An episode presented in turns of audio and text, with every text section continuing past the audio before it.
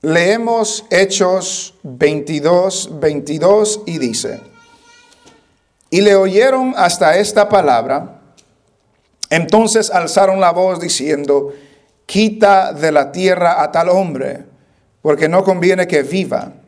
Y como ellos gritaban y arrojaban sus ropas y lanzaban polvo al aire, mandó el tribuno que le metiesen en la fortaleza y ordenó que fuese examinado con azotes para saber por qué causa clamaban así contra él. Pero cuando le ataron con correas, Pablo dijo al centurión que estaba presente, ¿os es lícito azotar a un ciudadano romano sin haber sido condenado? Cuando el centurión oyó esto, fue y dio aviso al tribuno diciendo, ¿qué vas a hacer? Porque este hombre es ciudadano romano. Vino el tribuno y le dijo, dime, ¿eres tú ciudadano romano? Él dijo, sí. Respondió el tribuno, yo con una gran suma adquirí esta ciudadanía. Entonces Pablo dijo, pero yo lo soy de nacimiento. Así que luego se apartaron de él los que le iban a dar tormento y aún el tribuno, al saber que era ciudadano romano, también tuvo temor por haberle atado.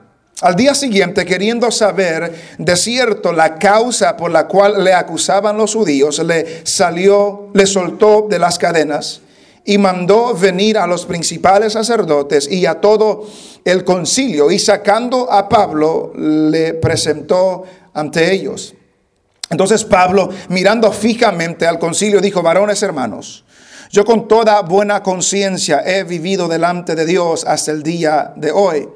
El sumo sacerdote Ananías ordenó entonces a los que estaban junto a él que le golpeasen en la boca. Entonces Pablo le dijo, Dios te golpeará a ti, pared blanqueada. ¿Estás tú sentado para juzgarme conforme a la ley y quebrantando la ley me mandas golpear? Los que estaban presentes dijeron al sumo sacerdote de Dios injurias. Pablo dijo, no sabía, hermanos, que era el sumo sacerdote, pues escrito está, no maldecirás a un príncipe de tu pueblo. Entonces Pablo, notando que una parte era de saduceos y otra de fariseos, alzó la voz en el concilio. Varones, hermanos, yo soy fariseo, hijo de fariseo. Acerca de la esperanza y de la resurrección de los muertos se me juzga. Cuando dijo esto, se produjo disensión entre los fariseos y los saduceos y la asamblea se dividió. Porque los saduceos dicen que no hay resurrección, ni ángel, ni espíritu, pero los fariseos afirman estas cosas.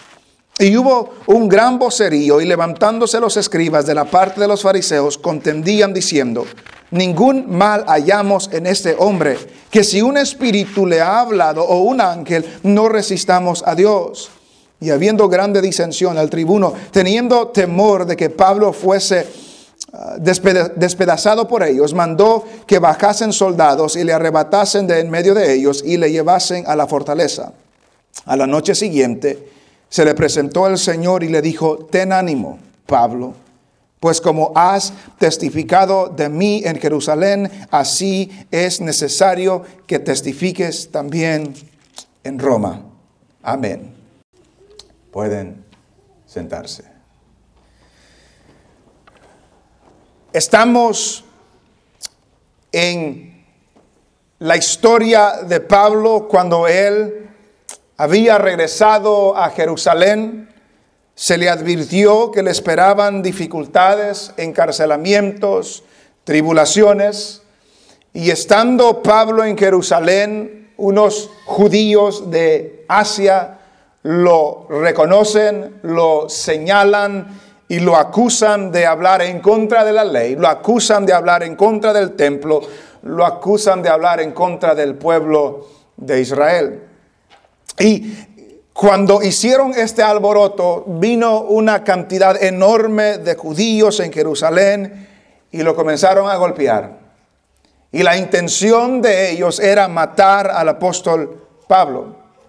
Dios en su providencia permitió que los soldados romanos llegaran y pudieran prevenir que los judíos maten al apóstol Pablo.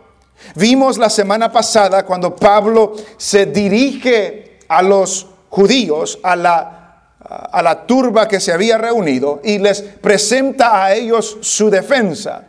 Él antes era perseguidor de la iglesia. Él antes encarcelaba a los que creían en estas cosas. Él antes iba a otras ciudades, a Damasco, para traer presos a aquellos que creían en el Señor Jesús. Habló de lo que antes era. Habló después de lo que cambió en ese camino a Damasco, que se le presentó el Señor, que una luz del cielo lo rodeó, que una luz del cielo le habló, que él entendió que el Señor le estaba hablando, que él entendió que el Señor lo estaba mandando y que entró a Damasco y esperó a Ananías que llegue para que ore por él. Y en su defensa, en su testimonio, les dice a ellos que el Señor le dio aviso, estando en Jerusalén, que salga de Jerusalén, porque no iban a recibir su testimonio acerca de él. Y dijo Pablo que Dios le había dicho, que Jesús le había dicho en el versículo 21, ve, porque yo te enviaré lejos a los gentiles. El apóstol Pablo, eh, presentando su defensa, llega hasta el, punto, hasta el punto donde les dice, Jesús me ha mandado a los gentiles. Para los judíos, los gentiles eran inmundos. Para los judíos, los gentiles eran impíos. No merecían el favor de Dios, no merecían la gracia de Dios, no merecían nada de ello. Y por eso en el 22, cuando comenzamos a leer hoy, por eso tienen esa reacción porque los gentiles no son dignos de Dios. Pero Pablo dice, Jesús, el que ustedes mataron, se me apareció y me dijo, ve, porque yo te enviaré lejos a los gentiles. En el pasaje que hemos leído hoy, encontramos a, cuatro grupos o, cuatro personas que ah, están incluidos en esta narración. Encontramos aquellos que se oponen al apóstol Pablo. Estamos aquellos que están en contra de lo que Pablo está enseñando, lo que Pablo está compartiendo. Y aquellos que se imponen en contra son los, los religiosos. Son los que profesan conocer a Dios. Son los espirituales. Son los que se apegan a la tradición. En ese grupo, en este relato, encontramos, encontramos al pueblo judío, encontramos al concilio, encontramos a los ancianos principales, a los sacerdotes principales, encontramos a los fariseos, encontramos a los saduceos y encontramos al sumo sacerdote Ananías. Todos ellos se oponen al apóstol Pablo. Todos ellos quieren matar al apóstol Pablo. Y este es el grupo religioso. Y este es el grupo que profesa conocer a Dios. Y este es el grupo que se apela a la tradición. Pero también encontramos otro grupo, la autoridad estatal. Que este grupo no es que se opone a Pablo. Este grupo no se nos dice en el pasaje que eran religiosos. No se nos dice que eran idólatras. Solamente se nos dicen que eran soldados, que estaban desempeñando su trabajo el trabajo de ellos era mantener el orden.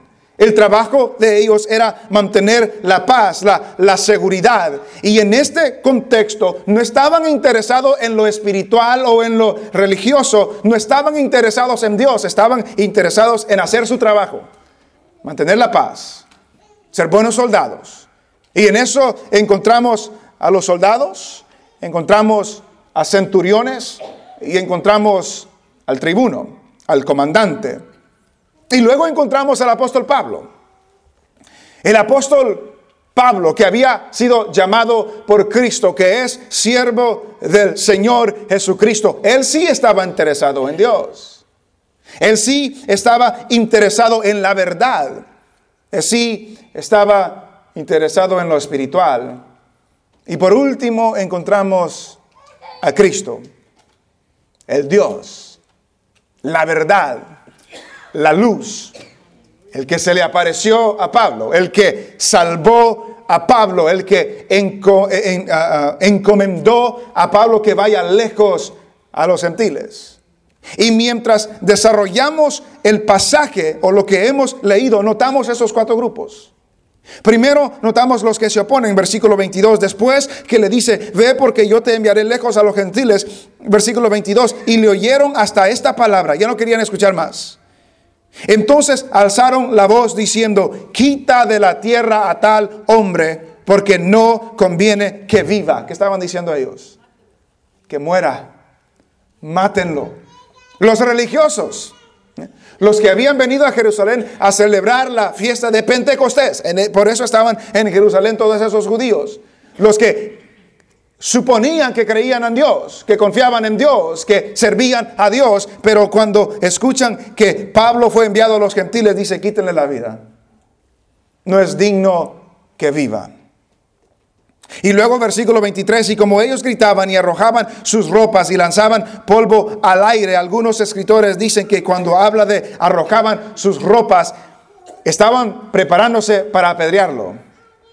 No sé, no sé si usted, quizás cuando estaba en la escuela, en la televisión, ¿qué es lo que hace la gente cuando, cuando va a pelear? Se quita algo, se quita arete, se quita lo que sea porque va a pelear. Algunos dicen que esa es la idea ahí. Cuando estaban arrejando sus ropas, es que estaban preparándose para recoger piedras y para apedrearlo. Lo querían matar. Y como ellos gritaban y arrojaban sus ropas y lanzaban polvo al aire, mandó el tribuno, el comandante, que le metiesen en la fortaleza, al cuartel, y ordenó que fuese examinado con preguntas. Lo iban a cuestionar. ¿Cómo dice ahí? Con azotes con azotes. Y los azotes de los romanos no eran como los azotes que nosotros conocemos. A mí me dieron con el cincho cuando era pequeño, por desobediente. Pero los azotes que le iban a dar a Pablo, los romanos tenían una tortura, un tormento que ciertas personas hasta morían de esos azotes. Tenían, tenían cuerdas de piel y al final de las cuerdas de piel le, ponían a veces piedras, a veces huesos, hasta vidrio a veces. Y lo que hacían, y así castigaron a Jesús, lo que hacían, le daban en la espalda. Cuando le pegaban en la espalda y lo jalaban, esas piedras, esos huesos traían carne traía músculos, traía piel, y así los castigaban para cuestionarlos. Así castigaron al Señor Jesucristo cuando uno lee en los evangelios.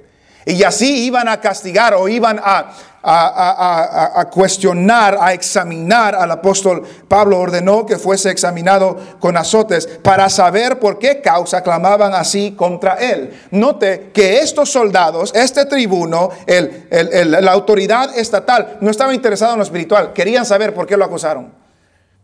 Querían mantener la paz, querían establecer el orden, no querían que muera simplemente por morir. Ellos lo sacaron, pero querían saber por qué lo estaban clamando así contra él, por qué lo querían matar. Ellos estaban haciendo su trabajo. Versículo 25. Pero cuando le atacaron con, le ataron con correas, Pablo dijo al centurión que estaba presente. Recuerde, el centurión era alguien que estaba a cargo de 100 soldados. El tribuno era alguien que estaba a cargo de mil soldados. Entonces, diez centuriones le, ah, le recibían órdenes del tribuno. Él era el comandante más alto en la ciudad. Pero cuando le, le, ataron con correas, Pablo dijo al centurión que estaba presente, ¿os es lícito azotar a un ciudadano romano sin haber sido condenado? En otras palabras, ¿cuál es, cuál es mi delito? ¿De quién me han acusado? ¿De quién me han juzgado? ¿Cuál es la condena para que ustedes me estén castigando? Y además soy ciudadano romano, es lo que estaba diciendo. Los ciudadanos romanos tenían ciertos derechos. A ellos no se les podía castigar de esta manera. Ellos ni habían preguntado si era ciudadano romano. Ellos pensaron que era un judío y lo iban a castigar. Y Pablo le hace la pregunta, ¿os es lícito azotar a un ciudadano romano sin haber sido condenado? Cuando el centurión oyó esto, fue y dio aviso al tribuno diciendo, ¿qué vas a hacer? Porque este hombre es ciudadano romano. Vino el tribuno y le dijo, dime, ¿eres tú ciudadano romano? Él dijo, sí. Respondió el tribuno, yo con una gran suma adquirí esta ciudadanía. Entonces Pablo dijo, pero yo lo soy de nacimiento. El tribuno compró su ciudadanía. Pablo era ciudadano de nacimiento. Estaba sorprendido de que Pablo era un ciudadano. Versículo 29. Así que luego se apartaron de él los que le iban a dar tormento. Nota esa palabra. Se apartaron de él los que le iban a dar tormento. Y aún el tribuno, al saber que era ciudadano romano, también tuvo temor por haberle atado. Volvemos a lo mismo.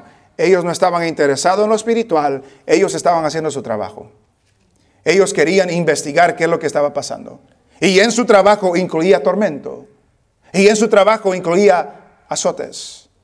Versículo 30. Al día siguiente, queriendo saber de cierto la causa por la cual la acusaban los judíos, le soltó de las cadenas y mandó venir a los principales sacerdotes y a todo el concilio y sacando a Pablo le presentó ante ellos. ¿Qué estaba haciendo el tribuno?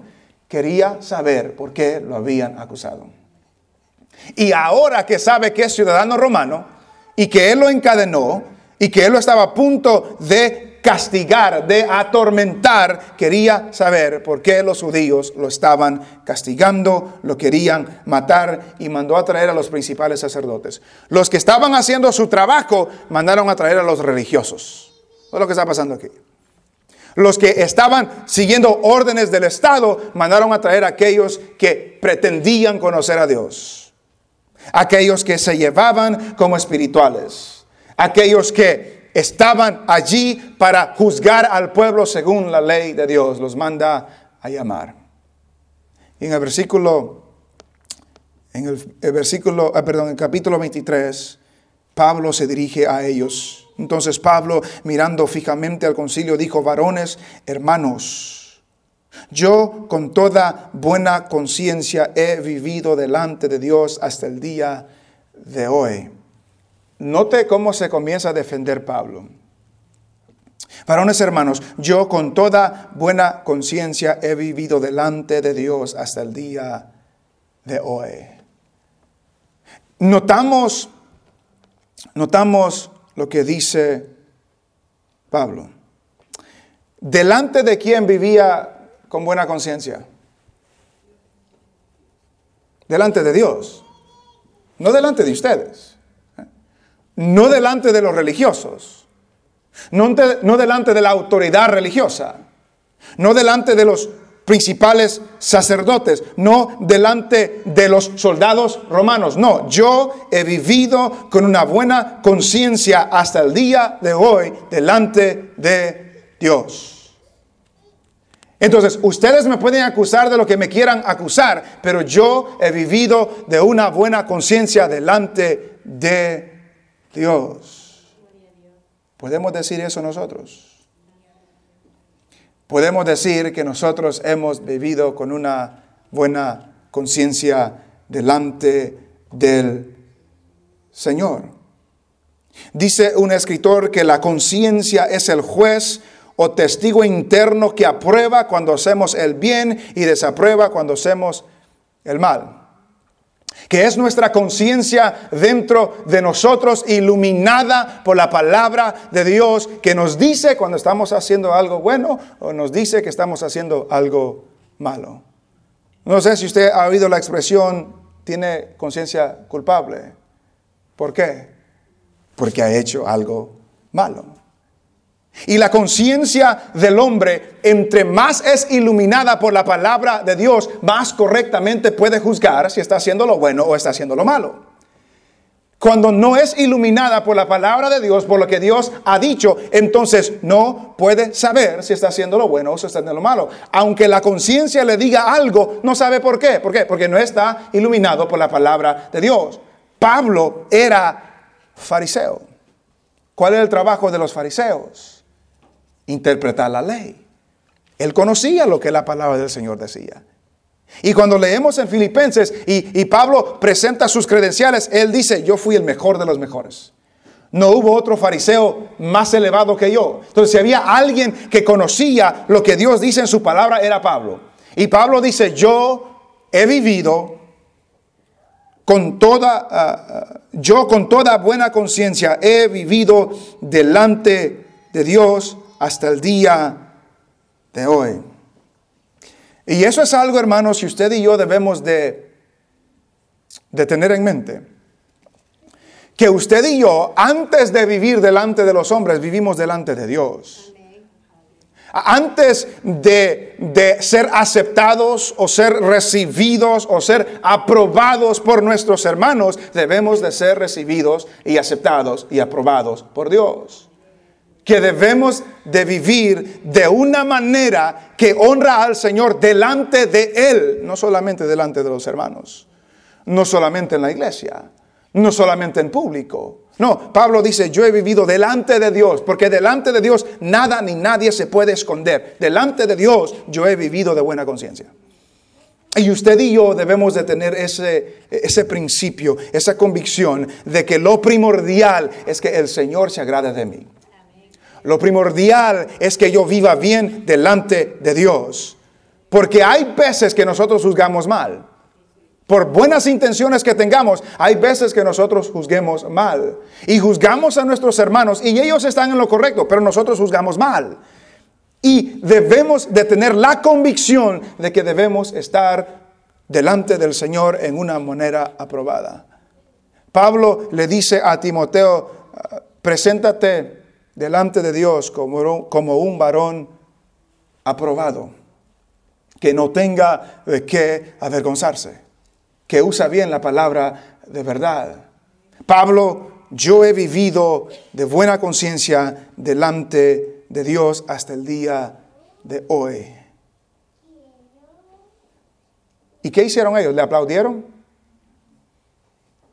¿Qué dice versículo 2? El sumo sacerdote Ananías ordenó entonces a los que estaban junto a él que lo golpeasen en la boca.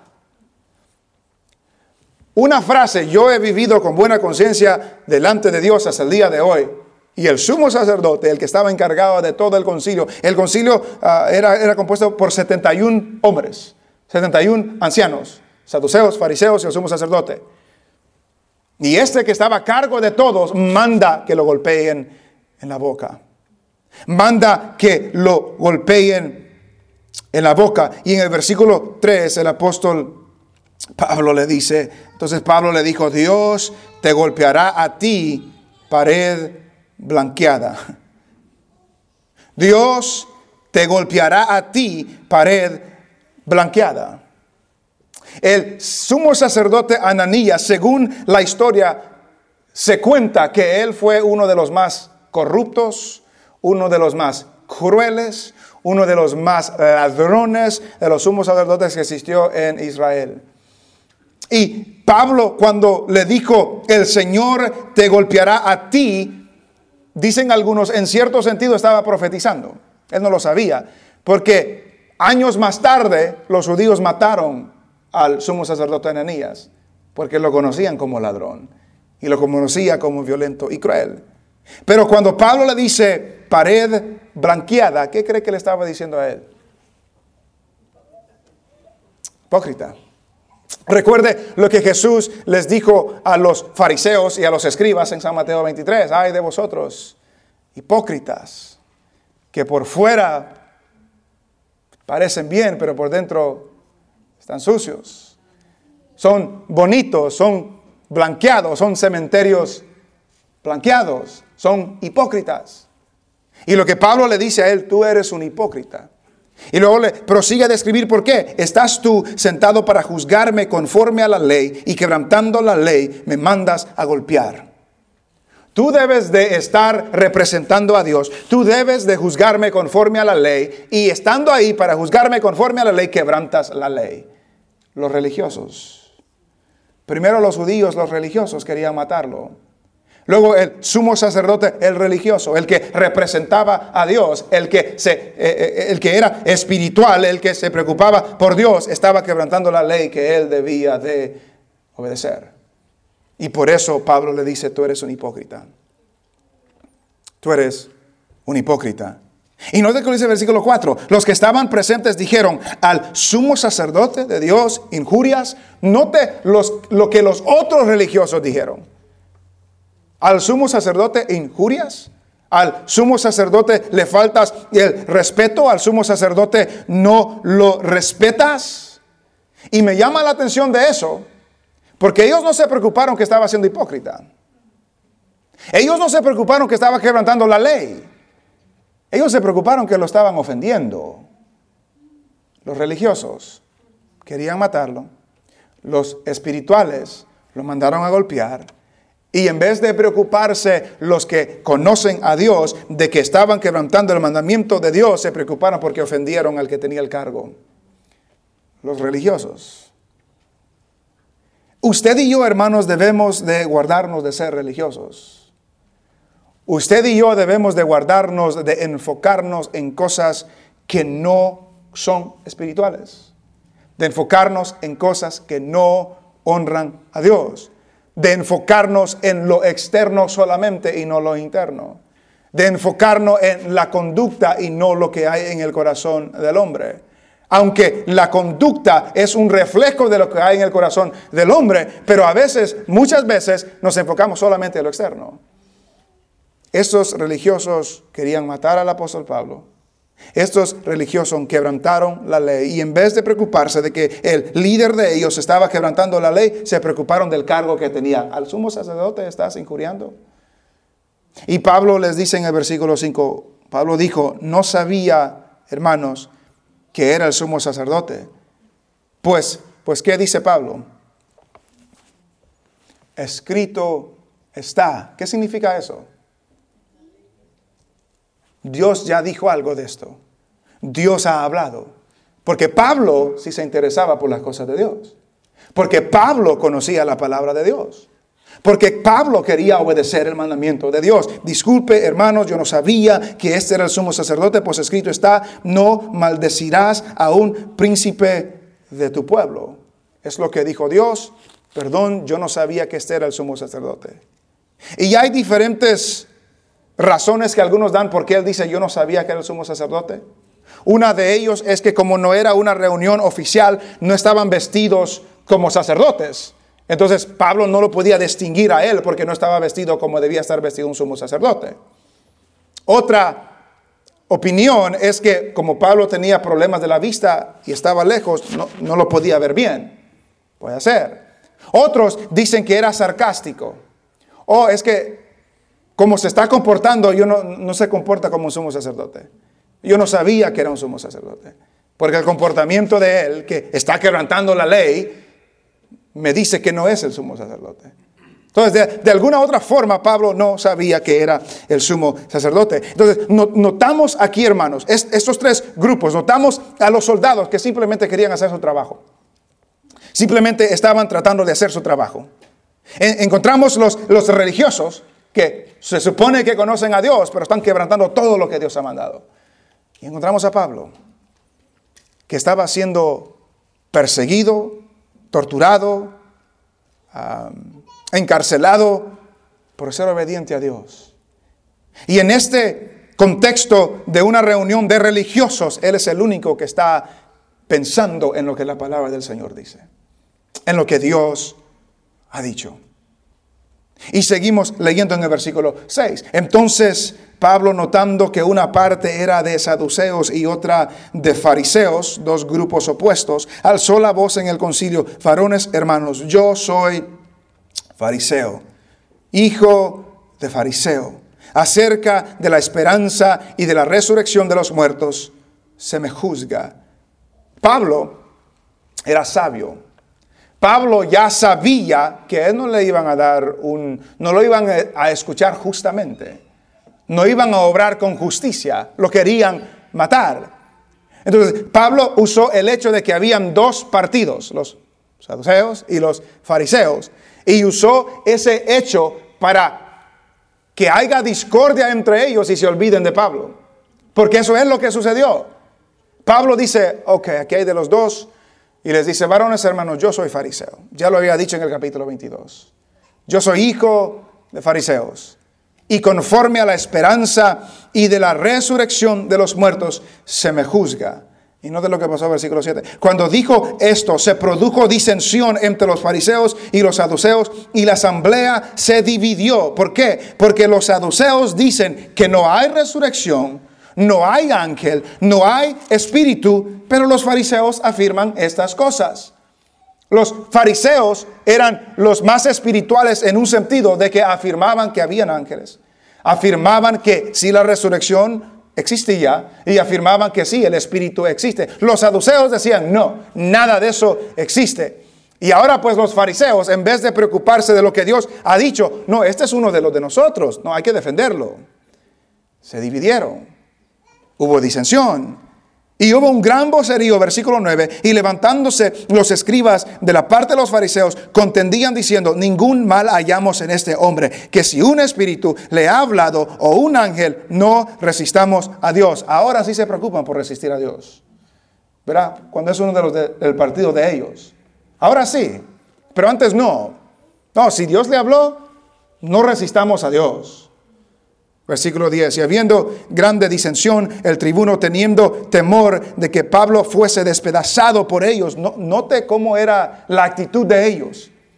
Que un soldado romano a cargo de mil soldados estaba preocupado que esos religiosos iban a despedazar al apóstol Pablo. Nota el testimonio de ellos. Nota el testimonio que le estaban dando delante de estos soldados romanos. Mandó que bajasen soldados y le arrebatasen de en medio de ellos y le llevasen a la fortaleza. Y antes de leer el versículo 11, volvemos a los grupos que ya hemos visto. Vemos al apóstol Pablo que estaba haciendo lo que Dios le mandó hacer. Estaba siendo testigo, estaba testificando, estaba hablando de Cristo, estaba hablando de la resurrección, estaba hablando de lo que Cristo le mandó a hablar, estaba interesado en la palabra de Dios, estaba interesado en obedecer lo que Dios había dicho. Era el único en toda esta historia que estaba interesado en esas cosas. Encontramos a los religiosos que se suponían que conocían a Dios, que se suponía que eran espirituales, pero eran ellos que estaban quebrantando el mandamiento de Dios. Querían matar a Pablo. Lo mandaron a golpear. Estaban más preocupados por el insulto del que tenía el cargo que de lo que la palabra del Señor decía. Y yo, hermano, mientras meditaba en esto, pensaba, pensaba que hasta se, puede, se puede comparar, se puede comparar en nuestra experiencia cuando usted y yo estamos haciendo lo que Dios nos ha mandado hacer. Cuando usted y yo estamos siendo testigos, cuando usted y yo estamos obedeciendo al Señor, nos vamos a cruzar con personas que son religiosas. Nos vamos a eh, eh, cruzar con personas que pretenden conocer a Dios. Nos vamos a cruzar con personas que se creen espirituales. Nos vamos a cruzar con personas que tienen sus convicciones, que tienen lo que ellos creen. Y la mayoría de veces nos vamos a cruzar con estas personas y son estas personas los que se van a oponer. Y son estas personas que no quieren saber nada de Dios. Y son estas personas que contradicen lo que nosotros estamos diciendo. Y también nos vamos a encontrar con personas que no les interesan las cosas de Dios. Nos vamos a encontrar con personas que ellos solamente quieren hacer su trabajo, ellos quieren vivir su vida. Ellos no les preocupa lo espiritual. Ellos no les, no les preocupa las cosas de Dios. Con ambas personas nos vamos a encontrar. Con las que son religiosas y están perdidas. Y los que no son religiosos pero están perdidos también. Y usted y yo debemos tener la firmeza de Pablo. Que a ambos podemos hablarles la palabra del Señor. Que a ambos testificamos de nuestro Señor Jesucristo que a ambos les damos testimonio del poder de Dios y la obra que Dios hace en nuestras vidas, porque eso es lo que Pablo estaba haciendo. Cuando se dirigió al pueblo que vimos la semana pasada, estaban los doscientos y pico soldados presentes y estaba toda la multitud presente y Pablo hablando lo que era antes, el cambio que Cristo hizo en su vida y la nueva comisión que Cristo le había dado. Le estaba testificando a ambas personas, a ambos grupos de personas. Entonces usted y yo, hermanos, Usted y yo debemos empaparnos de la palabra del Señor, de la verdad de Dios, para que cuando hablemos con personas que son religiosas podamos contestarles conforme a la palabra del Señor. Y cuando hablemos con personas que no les interesa lo espiritual, podamos contestarles conforme a la palabra del Señor. Cuando venga un testigo de Jehová a tocarle la puerta, ábrale la puerta. Hable con ellos conforme a la palabra del Señor. Cuando Dios le presenta una oportunidad para hablar con un compañero de trabajo que no quiere, que, no, que no le interesan las cosas espirituales, hable con esa persona de las cosas de Dios. Porque a eso nos ha llamado el Señor. Y lo maravilloso de este, de este pasaje que hemos leído Encontramos a Pablo, el, que está siendo fiel, el que está confiando en el Señor. Encontramos a los religiosos, encontramos a aquellos que no solo quieren hacer su trabajo, están viviendo su vida, pero en el versículo 11 encontramos al Señor Jesucristo. Y en el versículo 11 se nos dice que a la noche siguiente se le presentó el Señor y le dijo, ten ánimo. Después de esta experiencia. Después que lo golpearon, lo iban a matar, el tribuno pensaba que lo iban a despedazar. La noche siguiente se le presenta el Señor Jesucristo. Y las palabras que el Señor le dice es, ten ánimo, Pablo. Ten ánimo, dice, ten valor. Ten ánimo, dice, ten confianza. Y lo hace en una manera tierna porque le llama por nombre. Ten ánimo, Pablo. No era la primera vez que el Señor se le presenta para animar a Pablo. Si, si recuerda lo que leímos en el capítulo 18 y en el versículo 9.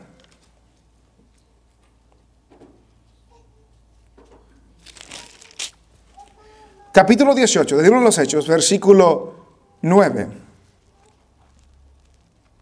Entonces el Señor dijo a Pablo en visión de noche, no temas, sino habla y no calles, porque yo estoy contigo y ninguno podrá pondrá sobre ti la mano para hacerte mal, porque yo tengo mucho pueblo en esta ciudad. El Señor ya lo había animado una vez. Y ahora en Estando en Jerusalén, el Señor se le presenta otra vez y le dice, ten ánimo, ten valor, ten confianza, Pablo. Hermanos, usted y yo nos vamos a desanimar en este camino. Si Pablo se desanimó, nosotros nos vamos a desanimar. Nosotros nos van a faltar las fuerzas. A, nosotros no vamos a querer seguir adelante. Y eso que no nos están tratando de matar como Pablo, pero no sucede. No, no nos engañemos a nosotros mismos y no tratemos de engañar a otras personas pensando que nunca suceden esas cosas. No, entra el desánimo en nuestras vidas. Entra el, enfriamiento en nuestras vidas. Y lo único que nos puede sacar de ese desánimo y lo único que nos puede sacar de ese enfriamiento es el Señor Jesucristo. Es el Señor Jesucristo hablándonos. Es el Señor Jesucristo animándonos que tengamos ánimo que tengamos valor, que tengamos confianza. Y debemos de tener en mente que el Señor no se nos va a aparecer como se le apareció a Pablo. El Señor nos habla por su palabra. El Señor nos habla por su palabra. Cuando está desanimado, el Señor le habla por su palabra. Cuando no tiene fuerzas, el Señor le habla por su palabra. Cuando no quiere seguir adelante, el Señor le habla por medio de su palabra. Se le apareció Jesús a Pablo y le dice, ten ánimo, Pablo. Y a usted el Señor y a mí nos dice hoy, tengamos ánimo, hermanos. Tengamos valor, hermanos. Tengamos confianza, hermanos. Y el contexto de aquí es que Pablo estaba dando testimonio de Cristo. Y, y, lo que le quiero decir hoy a usted hoy es que si usted está compartiendo la palabra con alguien, no se dé por vencido, tenga valor, tenga ánimo, tenga confianza, siga haciéndolo porque el Señor está con nosotros. A eso nos ha mandado el Señor. Ten ánimo, ten valor, ten confianza. Y el Señor, como hemos dicho en otras ocasiones, nos conoce por nombre. Ten ánimo Pablo, ten, ánimo Cairo, ten, ánimo Berta, ten ánimo uh, Giovanni, ten ánimo. Ten ánimo, ten valor. No esperemos recibir ese ánimo de otras fuentes, solamente el Señor nos puede animar. Solamente el Señor nos puede dar valor y confianza. Ten ánimo, Pablo. ¿Por qué? Pues como has testificado de mí en Jerusalén. Pablo estaba siendo fiel en el testimonio de Cristo en Jerusalén. Ten ánimo, Pablo, ¿por qué? Porque de la manera como has testificado en Jerusalén, note lo que Jesús le dice y lo que no le dice.